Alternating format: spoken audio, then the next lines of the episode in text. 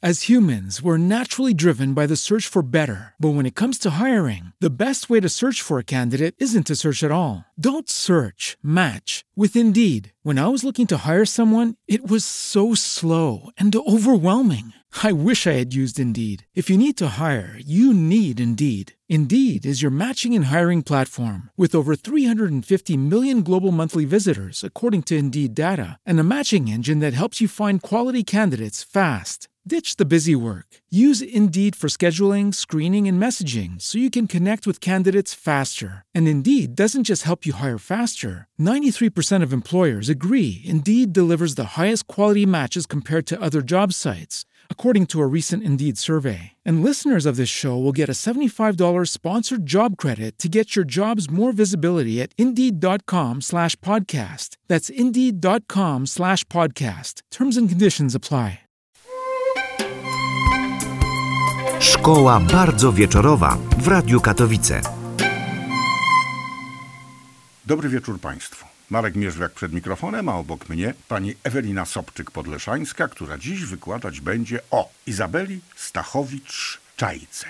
Albo Czajce Stachowicz, albo Izabeli Szwarc. Właśnie, więc do tego jeszcze wrócimy, jak ona się faktycznie nazywała i dlaczego przybierała takie pseudonimy. Ale zacznijmy od rzeczy najważniejszej. Jest pewne, pani Ewelindo, że ona przychodzi na świat 5 listopada 1897 roku w Sosnowcu, czy też nie? No właśnie, to w ogóle nie jest pewne. My nie wiemy, czy ona się urodziła w Sosnowcu. Ta data, którą tutaj pan podaje, to jest wzięta z jej świadectwa maturalnego, więc są jakieś szanse rzeczywiście, że to ma coś wspólnego z rzeczywistością ale jednocześnie mamy też szereg innych dat. Jest data 1895 rok i miejsce urodzenia Warszawa.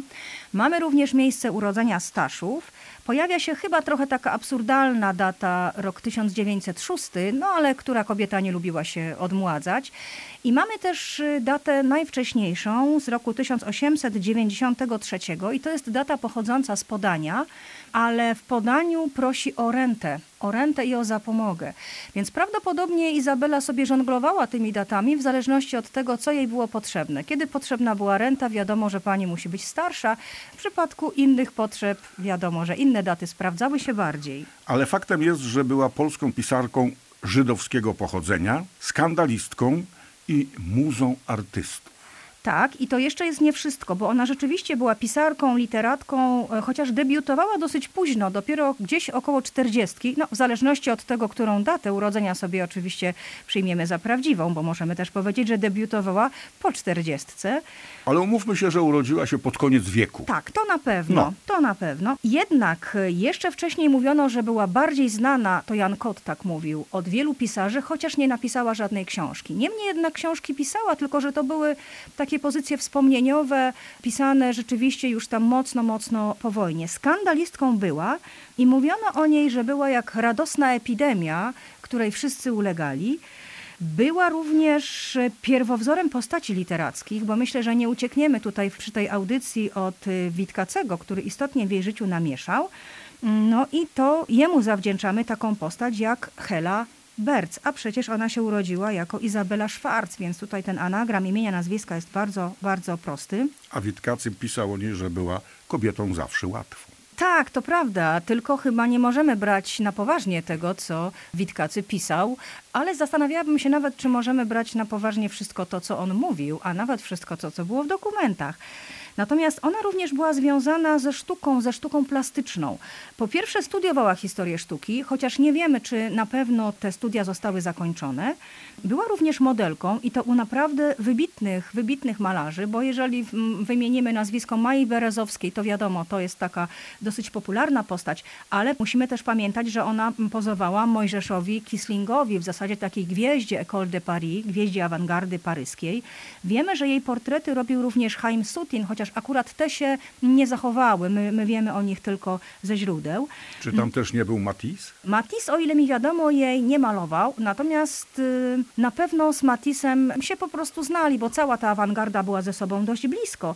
Natomiast ona sama też miała bardzo duże zasługi jako, no nie wiem, czy można tutaj użyć takiego słowa, ale chyba działaczka działaczka taka i kulturalno-oświatowa, bo przecież ona założyła pierwszą polską księgarnię w Paryżu, ale również pisała teksty. Pisała teksty do gazety o malarzach awangardowych, no a przede wszystkim wylansowała twórczość Grupy Janowskiej. I z- Teofila Ociepka. tak, oczywiście, z Teofilem e, Ociepką na czele.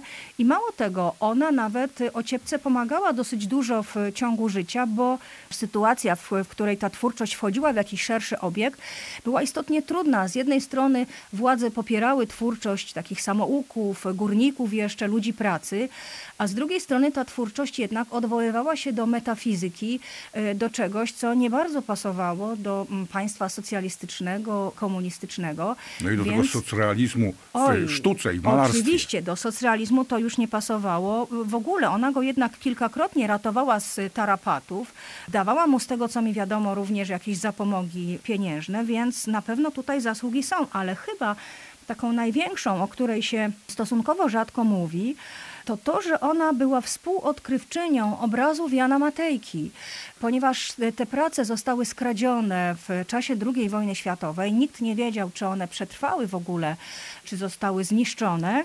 Tymczasem ona wraz ze e, Stanisławem Lorencem udała się w taką ekspedycję, można powiedzieć, poszukiwawczą na tereny e, późniejszych ziem odzyskanych. Po II wojnie światowej. Oczywiście po II wojnie światowej i udało się wtedy znaleźć e, i Batorego pod Pskowem, i Rejtana, i Unię Lubelską, a więc jedne z takich istotnie ważniejszych prac Matejki. Tutaj jej Ale pani Ewelino, Mhm. czy to jest prawda? Bo ja gdzieś przeczytałem, że prawdopodobnie dotarła do tych skrzyń, w których to skrzyniach były te obrazy Matejki. Dotarła na pewno, dlatego że potwierdzają to zdjęcia. Ona ma zrobione zdjęcia właśnie ze Stanisławem Lorencem e, w tej miejscowości, która później przez krótki czas e, nazywała się, o ile dobrze pamiętam, e, Matejkowicami na cześć tego odkrycia.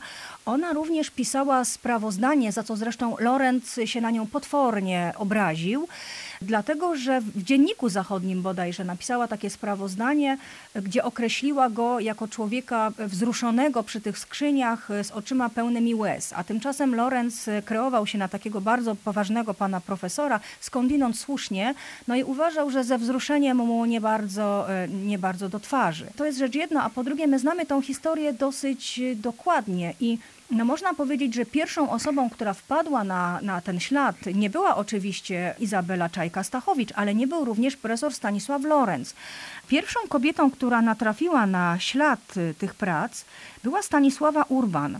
Ona się zajmowała przydzielaniem domów y, dla y, tych ludzi ewakuowanych gdzieś ze wschodu. I zajmowała się również transportem Niemców, którzy niestety zostali zmuszeni do opuszczenia tych miejsc. I tam ona właśnie poszła obejrzeć, czy następny dom opuszczony nadaje się do zasiedlenia. Obeszła ten dom bardzo dokładnie i znalazła skrzynie w piwnicy, które były opisane jako Matejko. Matejko. Tak, Matejko. W związku z tym ona zgłosiła to odpowiednim władzom, a te już poinformowały wiadomo kogo trzeba i na pewno Izabela Czajka-Stachowicz y, tam była, ponieważ ona jeździła po pierwsze jako historyk sztuki, a po drugie ona pełniła tam trochę rolę ochroniarza. Ona była tam z ramienia MO, y, którego wtedy była członkinią. Bo ona No, wstąpiła do milicji obywatelskiej tak, tuż tak, po wojnie. tak, tuż po wojnie. Była tam co prawda dość krótko, niemniej jednak no, zapisała się. I w kaburze pistoletu podobno nosiła papierosy i szminkę. I szminkę, tak, szminkę. tak, i szminkę, tak Jak mówią to legendy. Każda kobieta przecież musi No, nosić. każda, nie każda, nie każda musi nosić, nie Musi każda musi, mieć nosić kaburę. kaburę. Tak, tak, oczywiście. Ale pani Ewelino, wróćmy do początku. Mhm. Jest e, koniec wieku. Izabela Stachowicz z domu Szwarc Tak. przychodzi na świat. No właśnie nie wiadomo, czy Izabela, bo być może tak, ale równie dobrze ona mogła się urodzić jako Bela, podpisywała się często zresztą Bella przez dwa L, ale równie dobrze mogła mieć na imię Bajla. I to jest imię, które brzmi tak e, bardziej e, żydowsko i ona nigdy absolutnie nie ukrywała swojego pochodzenia, mm, była nawet z tego dumna.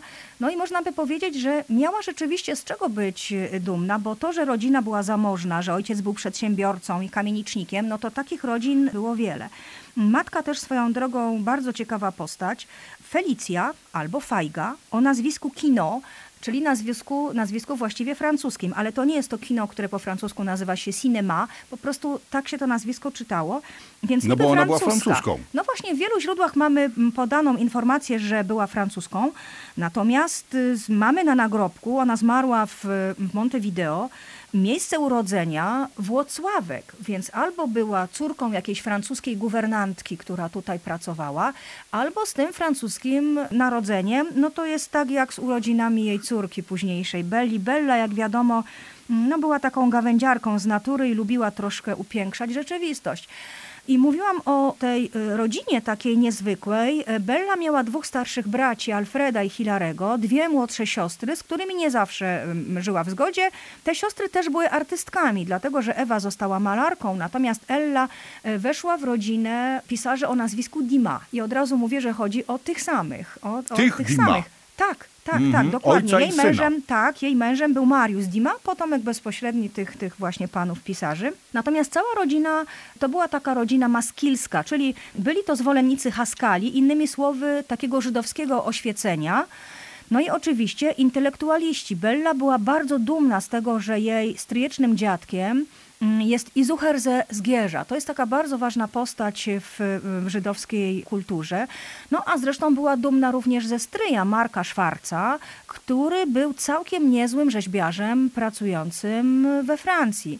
No i ta panienka z intelektualnego, jakby nie patrzeć, domu, Najpierw była uczona oczywiście w domu, później trafiła już do Warszawy na, na pensję pani Wareckiej, dlatego że prawdopodobnie wtedy, kiedy ona miała 4 lata, rodzina przeniosła się do Warszawy. Więc może jest prawdą to, co pisała w taki właśnie bajkowy sposób, ujmując rzeczywistość, że urodziła się w listopadzie i pierwszymi, którzy przyszli złożyć gratulacje e, rodzicom, były kozy. Kozy od sąsiada, który mieszkał gdzieś tam na dole, no i taki właśnie zażywny kozioł należący do szmili, meczał oczywiście, me, me, me, e, chcąc złożyć e, wyrazy mazełtow, e, czyli po prostu no, te dobre życzenia. Wszystkiego dobrego, Tak, tak. jest, wszystkiego najlepszego.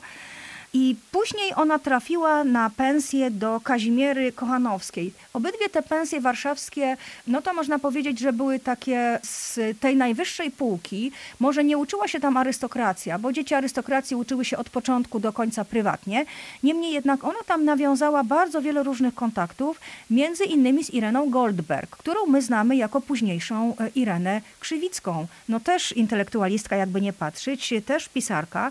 I Bella później zdała po tych pensjach maturę, no z wynikiem może nie najlepszym, ale też nie najgorszym. Wiemy, że miała cztery trójki i trzy czwórki.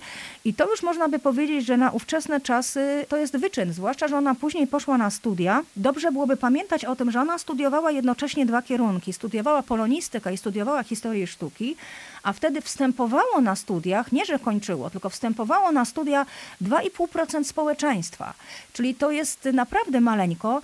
A jak sobie jeszcze uświadomimy, że w tym czasie 30% obywateli polskich y, to byli analfabeci, to rzeczywiście możemy powiedzieć, że Izabela tutaj była takim y, no, kwiatem intelektu. Ale my o tych studiach troszkę wiemy, bo trochę dokumentów się zachowało, a troszkę ten obraz mamy zaciemniony, dlatego że podstawowe informacje pochodzą od y, samej Izabeli. No i tak nie wiemy do końca, czy im zaufać, czy nie. Natomiast niewątpliwie fakty czasem ona troszkę naginała, ale na Czyli pewno... była taką mitomanką. No właśnie nie zupełnie, bo duch y, tych rzeczy się zgadzał i bardzo często jest tak, że mm, jedni znajomi potwierdzali to, co mówiła Izabela, a inni nie. Musimy też wziąć pod uwagę, że Izabela była taką osobą dosyć ekspansywną, żywiołową.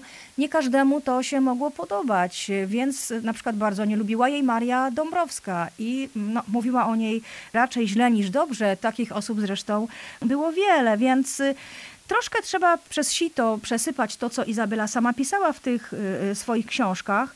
Y, No i na pewno trzeba uwzględnić to, że pisała je jako już starsza pani. I mimo, że tam y, są takie słowa, że nie ma nic trwalszego od pamięci starej kobiety, to trzeba mieć na uwadze to, że być może ona pisała tak, jak to zapamiętała, tak jak to było, ale na pewno w inny troszeczkę sposób rozkładała już y, akcenty. Wyszła za mąż Izabela dosyć wcześnie, w zasadzie jeszcze jako studentka i wzięła ślub z Aleksandrem Hercem, socjologiem, ważną dosyć postacią. Socjolog y, naprawdę z takiej y, również znaczącej rodziny, y, spolonizowanych Żydów, a więc kolejna taka podobna historia środowiskowa i takich Żydów patriotów, którzy brali udział w powstaniu styczniowym. Mm, Natomiast ślub był oczywiście awanturniczy, tak jak wszystko to, co związane było prawie że z życiem Izabeli i na pewno ona była w Aleksandrze zakochana. Mówiła zresztą o nim jako o człowieku bardzo atrakcyjnym, jako o człowieku bardzo uczciwym, ale myślę, że należy wziąć też pod uwagę to, że ona się po prostu chciała usamodzielnić. Bo myślę, że w pewnym stopniu ten związek z ojcem, który miała taki bliski, bo nie powiedzieliśmy sobie o tym, że rodzice się rozeszli. Chyba nigdy formalnie nie mm, wzięli rozwodu, natomiast matka z synami wyjechała do Francji, przez pewien czas przebywała też w Hiszpanii, w Portugalii. Natomiast ojciec z Bellą został w Warszawie, córki natomiast te młodsze krążyły między parą rodziców. I chyba ta sytuacja skupienia uwagi cały czas y, na niej i spełnienia również jakichś pokładanych w niej nadziei w pewnym momencie zaczęła jej ciążyć. Więc ona uciekła z domu, zresztą zabierając ze sobą młodszą siostrę Ewę, Uciekła bez pieniędzy, no bo zabrała tylko te fundusze. No i znowu tutaj mamy to balansowanie między tragedią a groteską. Zabrała pieniądze ze świnki skarbonki. No, ktoś, kto mm, zamierza wstąpić na poważną drogę życia, raczej nie gromadzi pieniędzy w śwince. Trafiła do Nałęczowa i tam przez zupełny przypadek została zatrudniona na stanowisku lekarki. Nie miała z medycyną wcześniej nic wspólnego, no ale ponieważ była osobą o bardzo bogatej wyobraźni, więc weszła w rolę. Ja myślę, że ona mogłaby być naprawdę wybitną aktorką. Leczyła ludzi, mając naprawdę dobre wyniki. Inna sprawa, że przychodzili do niej ludzie cierpiący y, najczęściej na przejedzenie, bo to też byli ludzie bogaci, więc ona ordynowała im jakieś tam żelazo, witaminy, zalecała spacery po rosie i to dawało bardzo, bardzo dobre skutki. No ale oczywiście trwało to nie tak znowu długo i w pewnym momencie Aleksander przyjechał do niej, do Nałęczowa. Aleksander Herz. Za chwilę będziemy mówić o tym związku i o tej miłości. A teraz chciałbym Państwu tylko przypomnieć, że w szkole bardzo wieczorowej wykłada dziś pani Ewelina Sobczyk-Podleszańska i przypomina nam sylwetkę Izabeli Stachowicz-Czajki. Szkoła bardzo wieczorowa w Radiu Katowice. Nie śpi bo nie będziesz wiedział. Przyjeżdża Aleksander z bukietem kwiatów, z obrączką? E, no z obrączką to pewnie nie, ale przyjeżdża i nagle okazuje się, że Izabela przeżywa ogromne rozczarowanie. Po pierwsze dlatego, że zdaje sobie sprawę, że chyba Aleksandra nie kocha, a jest już za późno, żeby się wycofać z pewnych deklaracji, a z drugiej strony ona ten ślub odbiera jako klęskę, bo miał to być sposób na usamodzielnienie się, a tymczasem Aleksander, ten zeświadczony, można powiedzieć, zasymilowany Żyd, Oznajmia jej, że właśnie przyjął religię judaistyczną, ponieważ ojciec powiedział, że jeżeli on się nawróci, to wtedy Izabela dostanie pozwolenie na ślub. I ja myślę, że przez to też Aleksander bardzo dużo stracił e, w jej oczach, no bo nie okazał się mężczyzną, który był w, w stanie w jakiś sposób Postawić bronić się. swojego stanowiska. Tak, tak, oczywiście, że tak. No a kolejną klęską to było ich życie intymne. Nie ma co tutaj wchodzić może w szczegóły, ale Aleksander też był młody, pewnie nie miał jakichś y, wielkich doświadczeń, a Izabela pisze wprost, przeraził mnie i poranił. I teraz my nie wiemy, czy to poranił odnosi się do sfery ciała, czy do sfery duszy, ale nie możemy wykluczyć, że i do jednego, i drugiego. I możemy tutaj przywołać sytuację nieomal bliźniaczą e, jej koleżanki z pensji, czyli Ireny Krzywickiej, która sama pisała o tym, że przygotowywała się do obrony doktoratu, i nagle zorientowała się, wtedy kiedy przez zupełny przypadek wpadła jej w ręce w Bibliotece Jagiellońskiej jakaś recina, że ona nie ma pojęcia kompletnie o męskiej anatomii. Więc nie wykluczamy, że tutaj sytuacja wyglądała bardzo podobnie. Niemniej jednak rodzice zdali sobie sprawę, że coś jest nie tak e, z tym małżeństwem, ponieważ Izabela nie chciała w ogóle mieszkać ze swoim mężem. Zdecydowała, że mąż powinien wrócić do swojej rodziny, natomiast ona będzie mieszkać sobie dalej u tatusia. W związku z tym tatuś postanowił za swoje pieniądze oczywiście wyekspediować ich do Zakopanego no, w taką podróż poślubną. Ale tam też jakoś nie udało im się dogadać i Izabela uciekła. Trafiła oczywiście najlepiej jak mogła, bo trafiła do pensjonatu prowadzonego przez rodzinę Żuławskich, a więc zetknęła się znowu z taką legendą, no tym razem legendą y, starszą, troszeczkę legendą młodopolską. No i po pewnym czasie zdecydowała się wrócić na studia. Wrócili wobec tego państwo młodzi do e, Warszawy i Izabela znowu mieszkała u ojca. Kontaktowała się oczywiście ze swoim mężem, chodzili gdzieś tam razem na przyjęcia. Niemniej jednak przynajmniej przez, przez długi czas e, mieszkali osobno. Ale studia widocznie nie zabierały jej aż tak e, dużo czasu.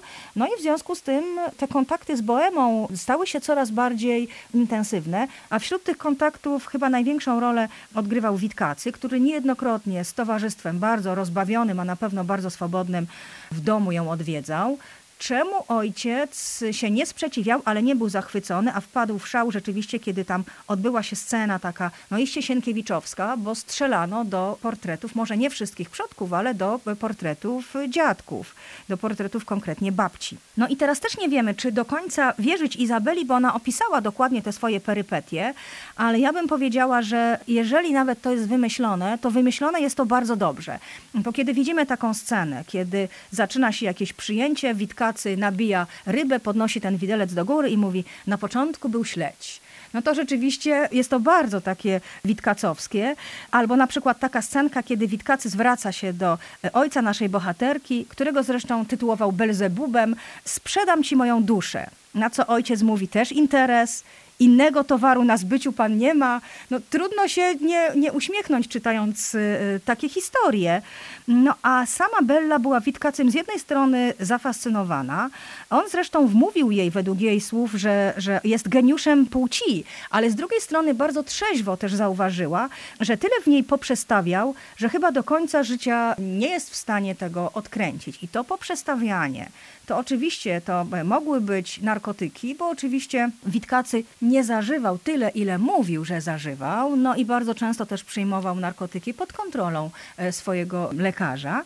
Ale mamy też e, historię o tym, że pewnego dnia dał jej coś do powąchania i później Bella płakała całą noc, że ktoś jej ukradł e, nos. Czyli do jakiejś wizji tam na pewno, na pewno dochodziło. No i Bella miała jeszcze o jedną pretensję do Witkacego, że on cały czas twierdził, że jest to jego kochanka podczas kiedy tak naprawdę nic takiego nie miało miejsca. No i w ten sposób po pierwsze skłócał ją z mężem, a po drugie nawet jeżeli ona to małżeństwo już e, miała spisać na straty, to nie była w stanie poznać nikogo innego, no bo któż miałby konkurować z Witkacym? Z Witkacym. No właśnie. Czyli to, że była kochanką Witkacego, to jest bajka. Ja bym w to włożyła między bajki. Zdecydowanie. Zresztą pytanie, kiedy Witkacy znalazłby jeszcze na to czas, mając do dyspozycji wachlarz pięknych pań od rana do wieczora? No ale w tym wachlarzu zawsze można było jakiś listek. To już może zostawmy. Włożyć. I mnie się wydaje, że, że w nie, tym czasie dobrze. jeszcze Izabela nie była gotowa na taki tryb życia. Niemniej jednak prawdopodobnie znowu z inicjatywy ojca wyjechali państwo młodzi do Wiednia. No i oczywiście Aleksander Herz y, pracował tam nad kolejnymi badaniami. Izabela natomiast miała pogłębiać swoje studia takie historyczno-artystyczne ale znowu poskrajać tego małżeństwa się nie udało. No i też trudno się dziwić, kiedy słyszymy o tym, że na przykład no on jest zajęty po całych dniach, ślęczy w tych swoich książkach, ona nie wie, co ma robić, a po drugie mąż jej odbiera pieniądze, no bo przecież jest to kobieta nieodpowiedzialna, więc może te pieniądze zgubi. No on ją w tym momencie ubezwłasnowolnił.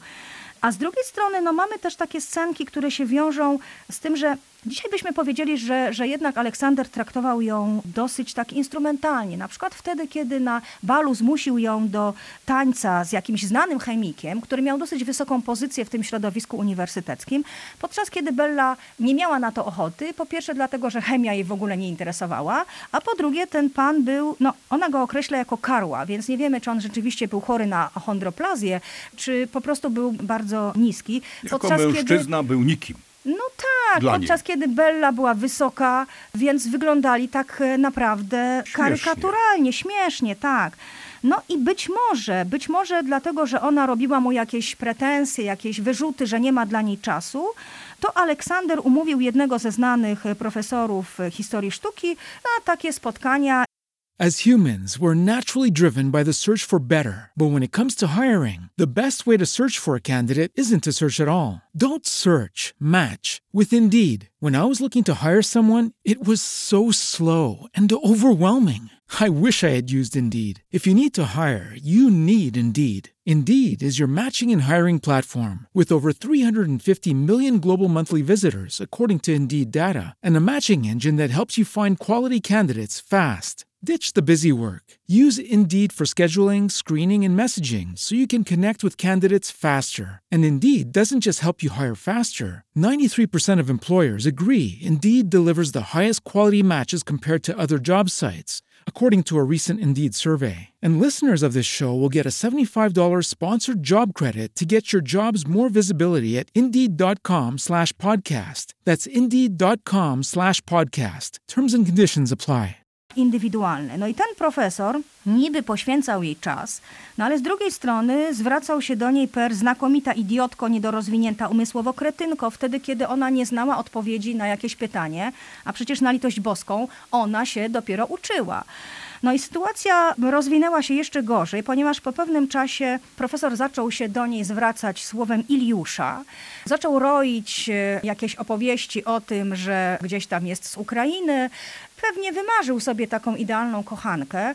I Izabela w pewnym momencie nie wiadomo, czy zmęczona, czy przytłoczona, w jakiś sposób podjęła tą grę i potwierdzała to tak, że ma ojca kozaka, że mają bardzo dzikie i nieokrzesane obyczaje.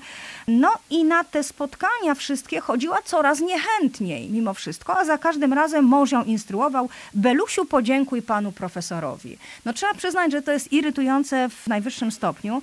No i doszło później do takiej sceny, też trudno powiedzieć, na ile jest to prawdziwe, ale wydaje się, że z dużym prawdopodobieństwem akurat tutaj napisała tak, jak było rzeczywiście. W każdym razie doszło do czegoś między uwiedzaniem a gwałtem, wtedy, kiedy mm, pojechali na jakąś wycieczkę pod pozorem zobaczenia jakiegoś e, ciekawego zabytku. A mówię o tym, że ma to jakiś e, sens, Dlatego, że wiemy, że w tym czasie Izabela Czajka próbowała pisać i tworzyła jakąś powieść, którą sama później wyśmiewa, że była niedorzeczna zupełnie. No dzisiaj byśmy pewnie powiedzieli, że ona była surrealistyczna, ponieważ bohaterką tej powieści jest niejaka Ingeborga, która zostaje kochanką, ale nie żadnego człowieka, żadnego mężczyzny, tylko samochodu. I to pewnie jakiś psychoterapeuta mógłby to zinterpretować. My się nie będziemy tutaj bawić w mm, jakąś tanią psychoterapię. Natomiast no, to by świadczyło o tym, że ona rzeczywiście jest y, po prostu zrażona do mężczyzn. No i tak czy inaczej doszło do rozwodu. A sama Izabela się zastanawiała, jak to się stało, że ona dała się, dzisiaj byśmy użyli takiego słowa, wkręcić w ten profesorski związek. I pisze, no właśnie, tutaj próbka takiego jej bardzo dobrego y, języka. Teraz, kiedy patrzę wstecz, wciąż i na nowo zdumiewa mnie moja głupota.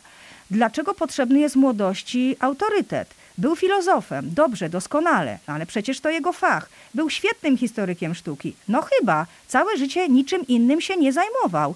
Też mi sztuka cierpiał, ale komu jest dane przeżyć życie bez cierpienia? Tylko, że jeden ubiera się w nie jak w togę, a drugi chowa ją jak chustkę do nosa. I robi później taką pauzę, zaznaczając, że prawdopodobnie doszło do tego związku, dlatego że była w ten sposób wychowywana w szacunku dla autorytetów naukowych, w szacunku do intelektualistów. Czyli możemy przypuszczać, że mąż zgadzał się na ten związek, tak? No ja bym nawet zaryzykowała stwierdzenie, zaznaczam, że być może jest ono niesprawiedliwe, że on w jakiś sposób... Zmuszał ją do tego chciał sobie załatwić chyba jakąś pozycję odpowiednią e, wśród tych wiedeńskich naukowców. Mimo, że Izabela tego nie potwierdza i cały czas mówi, że to był taki dobry człowiek, e, bardzo uczciwy, no ale z drugiej strony może ona broni go, broniąc jednocześnie siebie, bo sama naciskała na to, żeby wyjść za niego za mąż. Sama go sobie tak naprawdę wybrała. W każdym razie stwierdza, e, że od tej pory na pewno nigdy już nie zostanie niczyją żoną, że nie wyjdzie za mąż i wyjeżdża do Berlina na dalsze studia. Wyjeżdża razem ze swoją młodszą siostrą Ewą. Przez pewien czas przebywała tam również e, matka. No i tam oprócz tego, że ona się rzeczywiście rozwija intelektualnie, to tam się wdaje w romans z nauczycielem tej właśnie młodszej swojej siostry Ewy. Wdaje się w romans z Robertem Berenim. To jest artysta dzisiaj praktycznie, przynajmniej w naszym środowisku tutaj polskim, nieznanym, ponieważ był to malarz węgierski. I to jest coś, o czym Izabela pisze, udała mi się ta miłość po raz pierwszy. Pisze też o tym, że odkryła zadziwiające właściwości ludzkiego ciała, ale wydaje się, że nie tylko o ciało tutaj chodziło, bo chyba Robert traktował ją jako partnerkę e, intelektualną. Ona w tym czasie pisze całkiem zgrabne takie teksty o sztuce, mimo że zastrzega się, że nie ma o tym mm, zielonego pojęcia.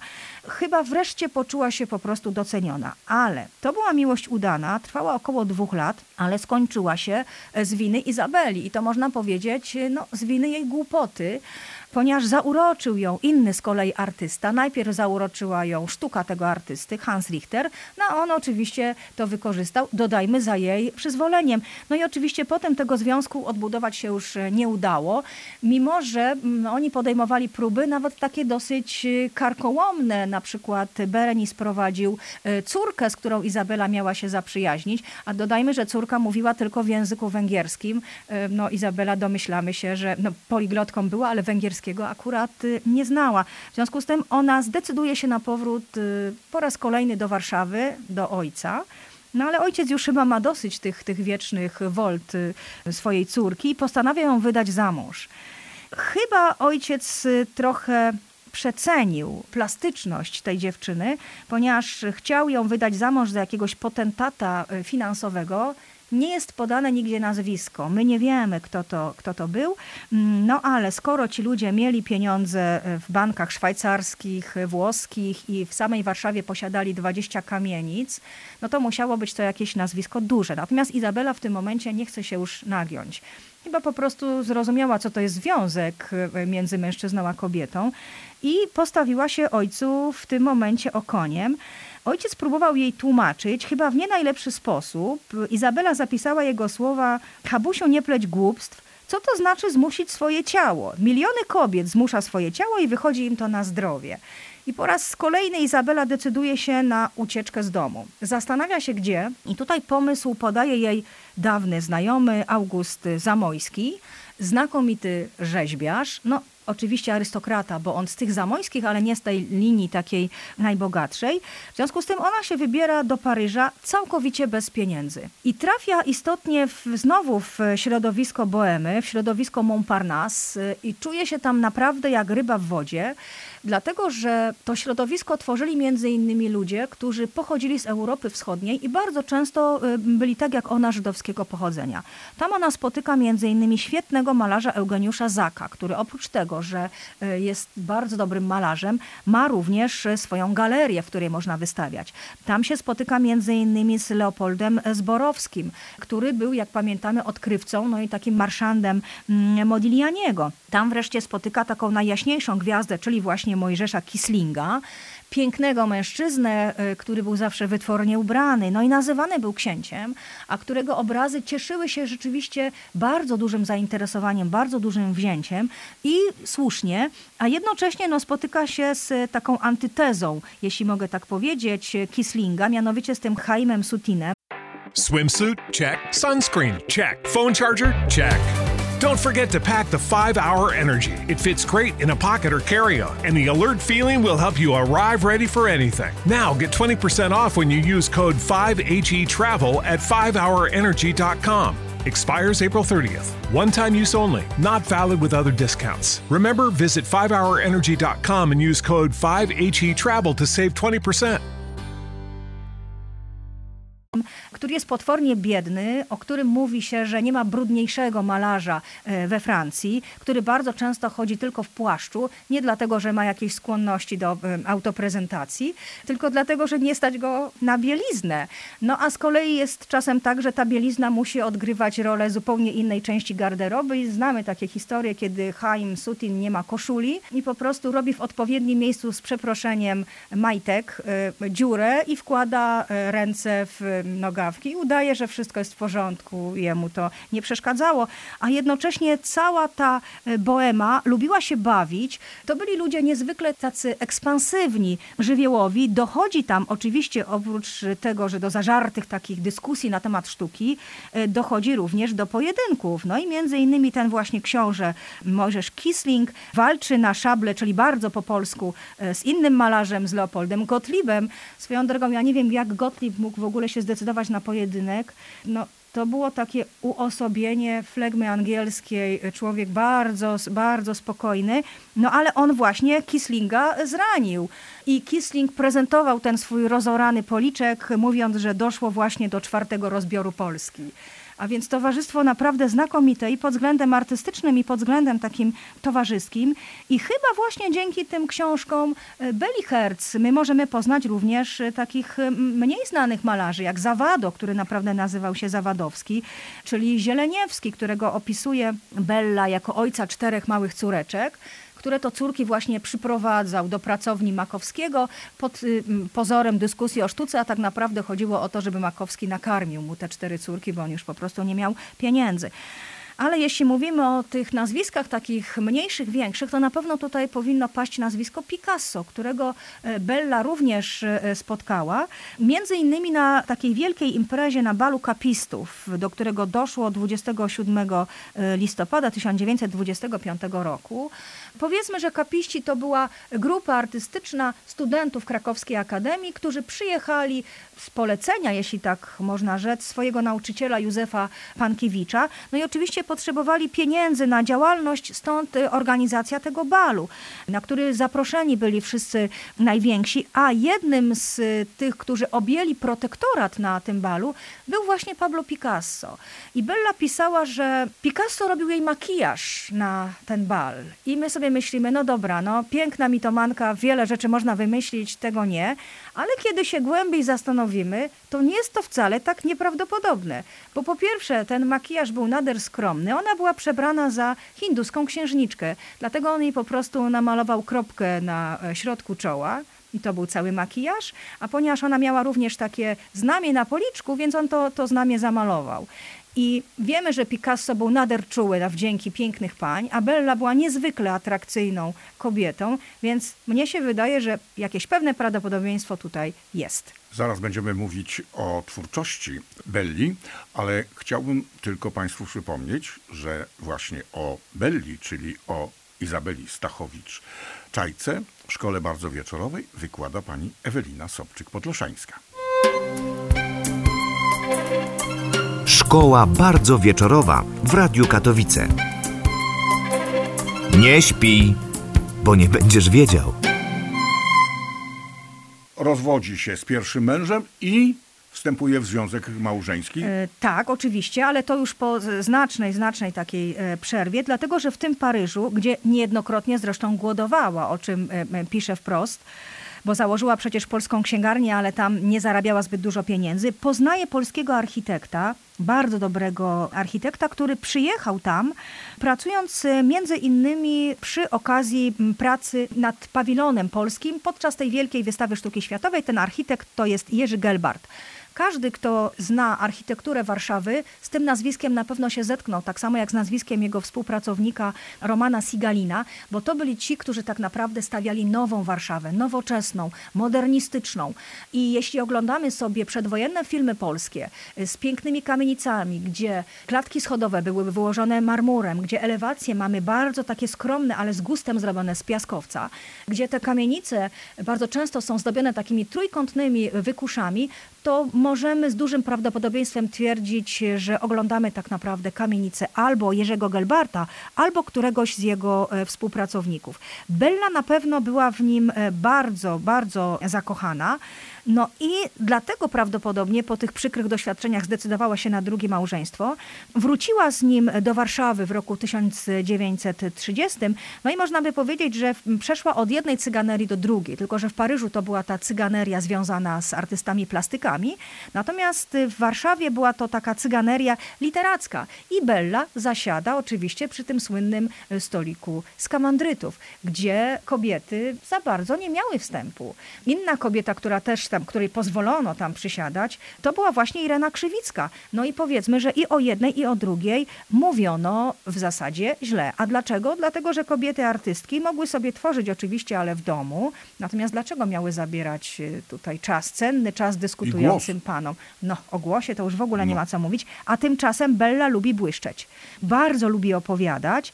No mówiono, że ma taką abstrakcyjną miłość do łgarstwa, ale ja bym to nazwała raczej gawędziarstwem. No i podobno wtedy, kiedy ona opowiadała te, te swoje historie, no to mąż siedział e, z boku i gdzieś tam wygrażał pięścią. Ale jak my się na chwileczkę tutaj zatrzymamy, to możemy sobie uświadomić, że była postać w tym czasie w Warszawie nieomal bliźniacza. Też Ługasz jedzący na pewno więcej niż Bella. Był to mężczyzna tak zażywny, że jeździł tylko dorożką, bo nie mieścił się do taksówki. W zasadzie można by powiedzieć, że nie wiadomo, czy on więcej plutł, czy jadł. I mamy tutaj na myśli oczywiście e, Franza Fischera. Tylko, że jakoś tak się dziwnie składa, że o Fischerze mówimy wyłącznie dobrze, albo prawie wyłącznie dobrze, natomiast o Belli niekoniecznie. Ale w momencie, kiedy tych dwoje się spotkało, no to w zasadzie dogadali się błyskawicznie i stanowili taką e, parę falstafów, chyba można by powiedzieć. Bo co, Bella zaczęła też tyć? Nie, nie, nie, jeszcze nie wtedy. Natomiast bardzo lubili zabierać głos, mówili mhm. dużo, głośno, zmyślając oczywiście połowę tych różnych mhm. historii. No i uwielbiali Myśli takie pani życie. o takim aspekcie. Tak jest, wyłącznie o takim. I uwielbiali takie życie kawiarniane. Przecież Franz Fischer tak naprawdę przejadł cały swój majątek, przez co pozbawił swoją siostrę posagu. O tym się y, rzadko mówi, no ale w zasadzie był to jakiś na pewno rodzaj krzywdy. I można tutaj mówić na pewno o związku. Ona zresztą mówiła, że to była taka miłość, fascynacja jej życia, natomiast nie miało to na pewno jakiegoś podłoża erotycznego. No, zważywszy chociażby na to, że wtedy, kiedy oni się poznali, to Bella była w okolicach trzydziestki, on natomiast w okolicach y, siedemdziesiątki. I wiemy, że wprowadził się bardzo szybko do mieszkania. Wprowadzał się do mieszkania Belli wtedy, kiedy pan architekt jeździł na inspekcję, ponieważ panowie się nawzajem po prostu nie lubili. Więc może mówić tutaj nie o jakimś związku, tylko o jakiejś takiej czułej i oddanej przyjaźni. W jakiś sposób może Franz Fischer zastępował Belli ojca, bo wiemy, że na przykład ona niezwykle dbała o jego brodę. No zwłaszcza po takim przykrym wydarzeniu, bo Franz Fischer, o tym się rzadko mówi, ale nie lubił swojej siwej brody i sobie ją farbił. Najprostszy i najgłupszy możliwy sposób, używając do tego jodyny. I kiedyś w gościach, chyba tak mogę powiedzieć, u państwa kotarbińskich, przysiadł się do niego piesek, Zapewne chciał powyjadać te resztki, które wylądowały w brodzie i zatruł się tak naprawdę tą jodyną. No i w konsekwencji tego poszedł do psiego raju, czego rodzina Kotarbińskich nie mogła e, darować. darować. Tak, tak. No i w tym momencie Bella podjęła decyzję, że jodynę należy absolutnie odstawić i pielęgnowała mu tą brodę, używając do tego celu fiksatuaru. I ta przyjaźń trwała naprawdę do końca życia, oczywiście do końca życia Fischera. E, może ich e, też e, łączyło to, że obydwoje mm, wiedzieli, z czym się łączy wojna, że oboje obawiali się tak naprawdę tego, co dzieje się w Niemczech i wiemy, że Fischer złożył Belli takie przyrzeczenie, że w momencie, kiedy ta wojna się rozpocznie, to on ją po prostu zastrzeli. No ale słowa niestety nie dotrzymał, albo na szczęście nie dotrzymał. No właśnie, na szczęście. Na szczęście nie dotrzymał, dlatego że wcześniej zmarł. Dostał udaru i Bella go przetransportowała do Warszawy, bo on wtedy przebywał gdzieś na wsi i pielęgnowała go naprawdę do śmierci, siedząc do końca przy jego szpitalnym łóżku. Nie musiała tego robić. Miała bardzo dużo pieniędzy, mogła opłacić wykwalifikowaną pielęgniarkę. Ale to świadczy o tym, że to była kobieta nie tylko o dużym języku i o dużym biuście, ale również o dużym sercu.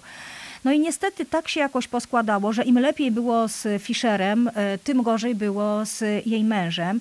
I okazało się, że te długie wyjazdy, y, które Jerzy, czy też Jerzyk, jak ona o nim mówiła, przedsiębrał do Skolimowa, to odbywały się nie tylko w celu doglądania budowy, tylko odwiedzania pewnej pani y, Stefy, a dla Belli był to cios y, nieprawdopodobny, nie tylko z tego względu, że ona lubiła być doceniana, lubiła błyszczeć, ale również dlatego, że dowiedziała się wtedy, kiedy sama była w szpitalu, po urodzeniu córki i w dodatku jeszcze po śmierci tego dziecka. Ona mówiła, że to był cios nieprawdopodobny, który przyszedł w najgorszym momencie jej życia, a potem po prostu wybuchła wojna i Izabela razem ze swoim mężem trafiła do getta może nie tyle trafiła, co w nim została, dlatego że granica getta obejmowała również ich e, własny dom.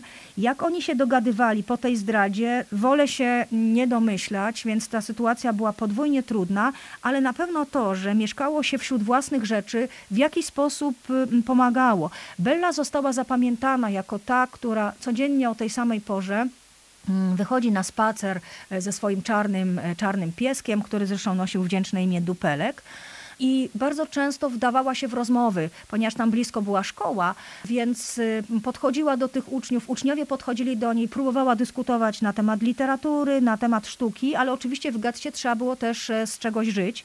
W związku z tym Bella, o której mówiono, że ma głowę jak prestidigitator, założyła kawiarnię. Kawiarnia, która nazywała się Capri i w tej kawiarni jednocześnie pracowała jako kelnerka. Dodajmy, że ona trafiła do tej lepszej części getta, tam gdzie byli ludzie, którzy jeszcze mogli w jakiś sposób e, sobie na takie kawiarniane e, życie pozwolić, chociaż oczywiście poziomu tego życia kawiarnianego nie ma co w ogóle porównywać. Niemniej jednak ta kawiarnia po pewnym czasie no, splajtowała. Mąż e, znalazł ratunek. Udało mu się przedostać na aryjską stronę i pomógł też wydostać się Belli z tego getta. Sytuacja ta była naprawdę przedziwna, ponieważ on mm, ukrywał się na aryjskich papierach i po pewnym czasie został aresztowany jako Polak, który udziela pomocy Żydom. Trafił do Majdanka, doczekał wyzwolenia, ale został zastrzelony od razu po, po wyzwoleniu w dziwnych dosyć okolicznościach. Niemniej jednak Belli udało się z tego getta warszawskiego wyjść. Wyszła za pieniądze oczywiście, y, wyszła pod pretekstem, że zostaje wyprowadzona na y, rozstrzelanie i trafiła do getta w Otwocku, ale my wiemy, że ona w getcie również pisała. I o ile wcześniej pisała stosunkowo niewiele, to były przede wszystkim takie dosyć błahe rzeczy, to były reportaże z podróży, to tutaj po tych zapiskach możemy powiedzieć, że narodziła się w jakiś sposób nowa pisarka. Te rzeczy ona dała na przechowanie Tomaszewskiemu, Henrykowi Tomaszewskiemu, wybitnemu późniejszemu plakaciście, i te rzeczy nie były opublikowane. Natomiast po wojnie wydała taką książeczkę niewielkich rozmiarów, która się nazywa Pieśni żałobne getta, a później jeszcze wydała taką książkę wspomnieniową Ocalił mnie Kowal.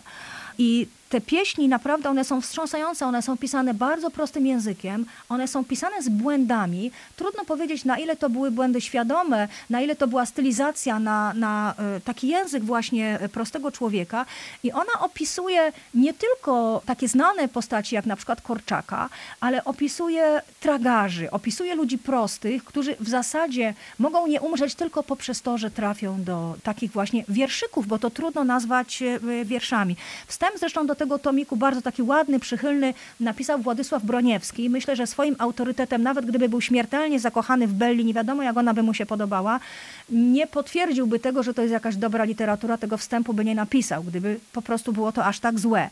A zostało to wydane w Katowicach w 1946 roku. Tak, tak, tak, tuż po wojnie, tuż po wojnie. Natomiast wracając do tych wspomnień, ocalił mnie Kowal. To się bierze stąd, że ona najpierw trafiła właśnie do tego getta w Otwocku, ale wkrótce później getto w Otwocku również zostało zlikwidowane i Bella uciekła z transportu, który wiózł ją do Treblinki. Nie wiadomo w jaki sposób tego dokonała ale też właśnie ja bym wierzyła takim scenom, które ona opisuje, że uciekła i nie wiedziała, co ma robić, gdzie ma iść, w którą stronę. W związku z tym położyła się w jakimś rowie i najbezmyślniej w świecie zaczęła sobie wróżyć się z liści akacji na zasadzie kocha, lubi, szanuje, będąc zupełnie pogubiona. Na szczęście zobaczyła ją jakaś dziewczyna, która przejeżdżała na rowerze, przyjechała, postanowiła jej pomóc i zabrała ją do domu swojego ojca, który czyli tego kowalem, właśnie, tak? który był kowalem.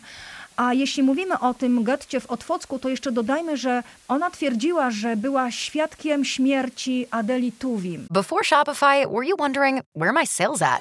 Now you're selling with Shopify, the global commerce platform supercharging your selling. You have no problem selling online, in person, on social media, and beyond. Gary, easy on the cha-ching. oh, sorry, but my Shopify sales are through the roof.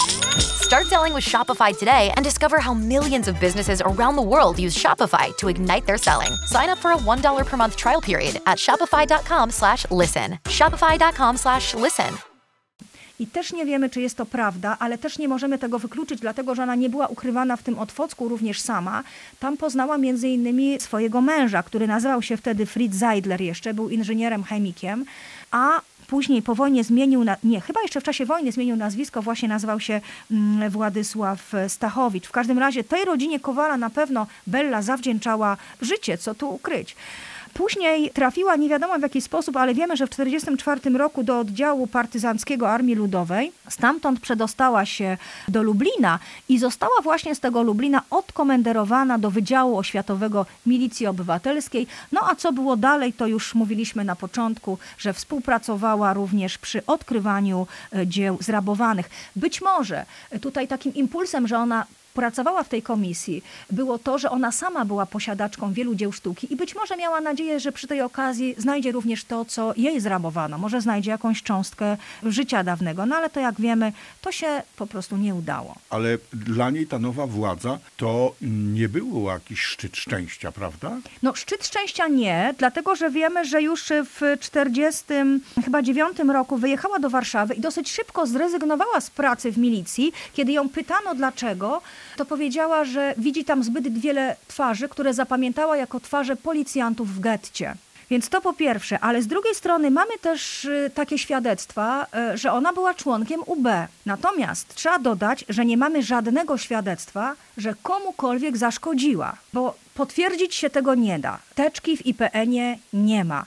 Natomiast no, trudno też uważać, żeby tylu ludzi się myliło. Natomiast mamy świadectwo, że pomogła wielu ludziom, na przykład profesorowi Fryderykowi y, Colowi, że go wyciągnęła z aresztu. Co prawda rodzina twierdziła, że to pewnie dlatego, że się kiedyś y, w nim podkochiwała, ale tak naprawdę ona bardzo dużo ryzykowała. A pomoc y, według wspomnień również opublikowanych, nawiasem mówiąc, miała wyglądać w ten sposób, że rodzina posiadała jakieś dokumenty, które miały kompromitować Lenina.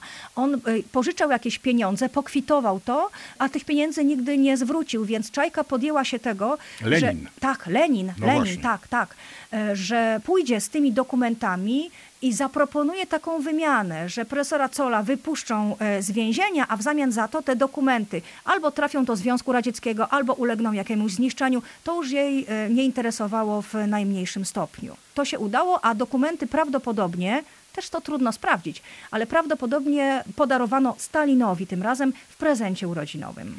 Pani Ewelino, Bella Stachowicz napisała taki fantastyczny reportaż, jak o, o nim pisała krytyka w 1937 roku, Moja podróż szlakiem południa.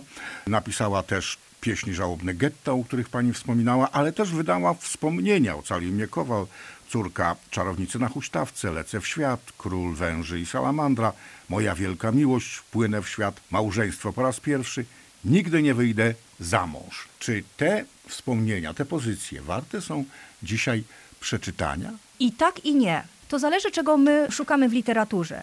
Bo jeżeli naszym celem jest znalezienie jakiegoś głębokiego języka, to myślę, że możemy sobie to darować. Chociaż nie ukrywam, że mamy tam naprawdę takie stwierdzenia bardzo celne. Wydaje się, że Bella pisała to tak na żywo, na surowo i zabrakło tam jakiejś redakcji, bo wtedy można by z tego zrobić jakąś lepszą literaturę ale na pewno czyta się to bardzo dobrze.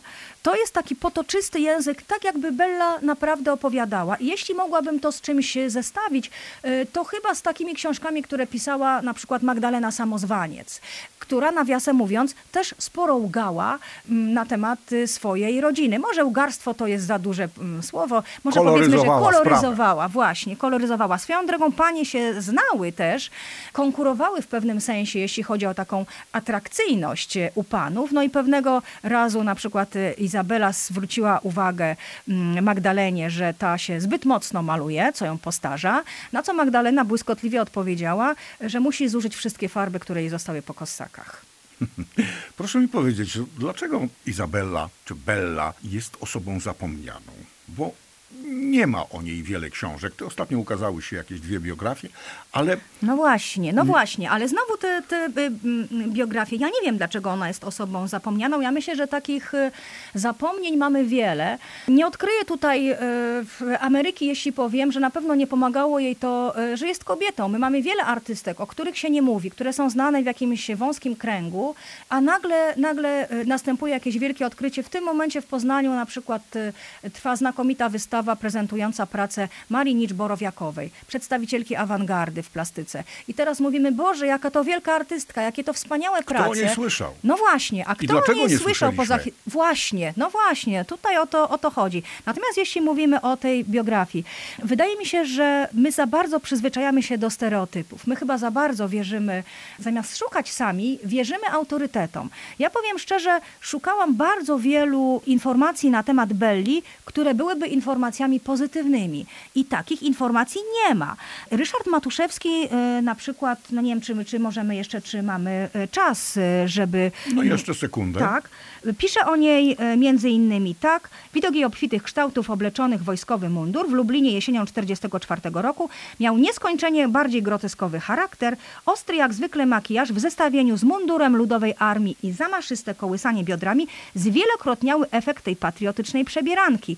Po pierwsze, nie wiem na jakiej podstawie pan Matuszewski odmawia patriotyzmu Belli Stachowicz, a po drugie, ona naprawdę nie była karykaturalna. Wystarczy spojrzeć na zdjęcia z 40 roku, z 47 roku. Owszem, wtedy, kiedy skończyła lat 60, przytyła, ale też nie e, w sposób jakiś menstrualny. No to była połowa Mai Berezowskiej, może powiedzmy. No a jak mówimy o tych współczesnych biografiach, biografia jedna z mm, takich ostatnich nosi tytuł Ta piękna mitomanka. No i cóż my widzimy na okładce tej biografii? Czy widzimy Izabelę Stachowicz? Tak i nie. Bo my tak naprawdę widzimy jej nogi i pupę. Tam zostało wykadrowane zdjęcie, kiedy Izabela pozowała studentom e, ASP. Powiem szczerze, With the Lucky Land slots, you can get lucky just about anywhere. This is your captain speaking. Uh, we've got clear runway and the weather's fine, but we're just going to circle up here a while and uh, get lucky. No, no, nothing like that. It's just these cash prizes add up quick. So I suggest you sit back, keep your tray table upright, and start getting lucky. Play for free at LuckyLandSlots.com. Are you feeling lucky? No purchase necessary. Void where prohibited by law. 18 plus terms and conditions apply. See website for details. Że nie znam biografii żadnego pisarza, ani polskiego, ani żadnego innego, który byłby identyfikowany przez y, no, pupę. Zazwyczaj jednak pokazujemy twarz. Dlaczego tak się dzieje, nie wiadomo, a może wiemy, tylko ciągle czekamy, kiedy to się zmieni i będziemy patrzeć na kobiety tak, jak one na to zasługują. Dzisiaj o Izabeli Stachowicz Czajce wykładała w szkole bardzo wieczorowej pani Ewelina Sobczyk-Podleszańska. Audycję przygotował Marek Mierzwiak.